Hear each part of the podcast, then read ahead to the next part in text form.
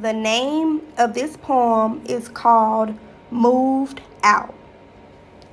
I have finally graduated high school. I moved out as soon as I graduated. Yes, I moved out for the guy again. This time, I stayed with family. That didn't last long. Every family member house I stayed at, I got kicked out. The first house, I got kicked out because her friends needed a place to stay. The second house, I got kicked out because I didn't respond to a text message she said. So, where did I end?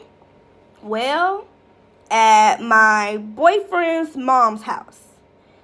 We stayed there until he was able to find us somewhere to stay. We did not sleep in the same room. His mom did not play that.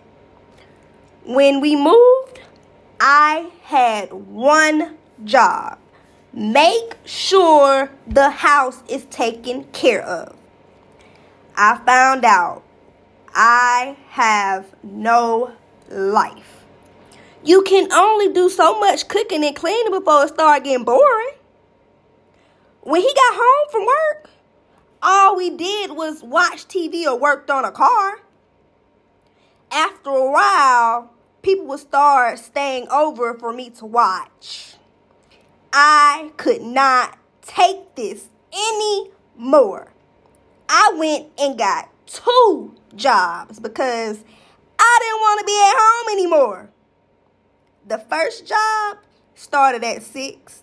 The last job ended at 12. Tune in for episode 8. Signed Lici.